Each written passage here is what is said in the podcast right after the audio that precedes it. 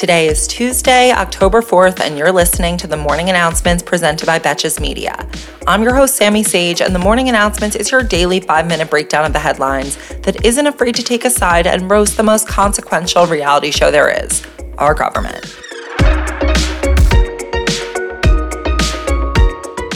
So much to talk about today, and we are starting with the Supreme Court, which began its new session yesterday. This term, they're going to hear cases about a number of very charged and important issues, including what's left of the Voting Rights Act, the constitutionality of affirmative action, whether the EPA can uphold clean water standards, let's hope, whether tech companies are protected from lawsuits by Section 230, and another religious liberty case regarding whether a designer can refuse services for a same sex wedding on the basis of religion. Nothing too important. Sounds like Justice Jackson has a lot of dissenting ahead of her. Hopefully, they didn't give her Justice Breyer's old MacBook. She is going to need some serious laptop space.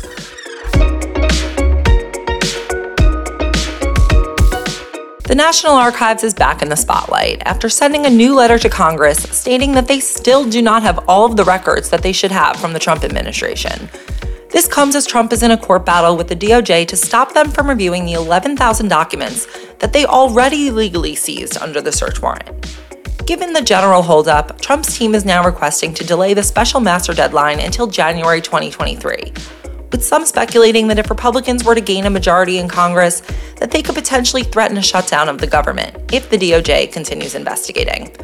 Not to give away any spoilers or anything.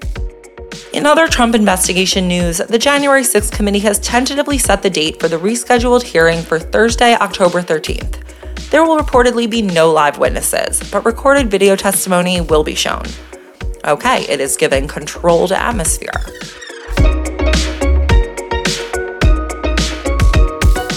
It seems like nobody wants to obey FTC regulations anymore. Kardashian has agreed to pay $1.26 million in order to settle SEC charges for failing to disclose that she was paid to promote Ethereum Max on Instagram. She's also agreed not to promote crypto for three years, to the relief of whoever is running her 17 other companies. And while Kim is paying over a million dollars to settle this claim, she was only paid $250,000 for the post. Not that it will make much of a difference to her $1.8 billion alleged net worth. So I guess adhering to federal regulations are just not her top priority. What would a Tuesday be without some Florida headlines? Despite the state taking the brunt of the impact of Hurricane Ian, 16 of Florida's Republican members of the House of Representatives voted against a government funding bill, which just so happens to include FEMA funding for disaster relief. This includes the state's own representatives, Marco Rubio, Rick Scott, and Matt Gaetz. The bill ended up passing anyway, but I'm glad we know where they stand now.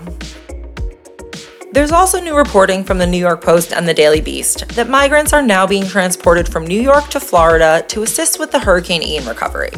Venezuelan migrants allegedly boarded vans from a pickup point in Queens without clarity on where they were going.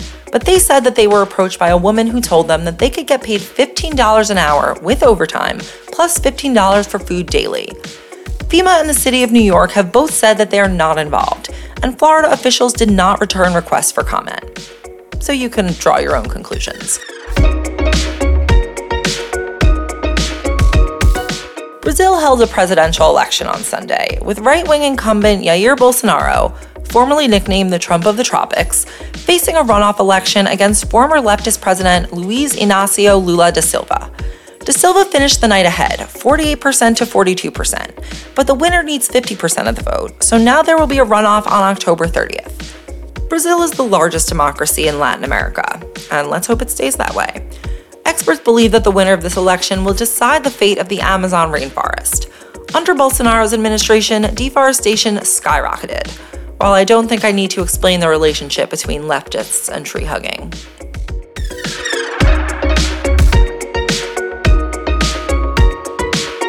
Thank you for listening to the morning announcements. If you enjoy this podcast and all of the purposely slanted viewpoints shared here, you can help us grow by leaving a five star rating on Spotify and a review on Apple.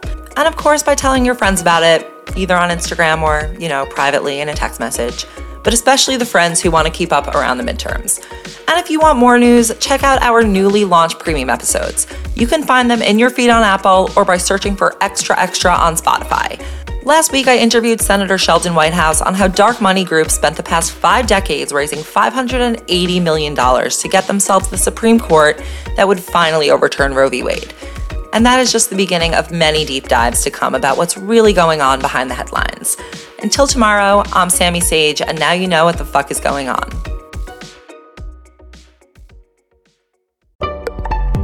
Betches.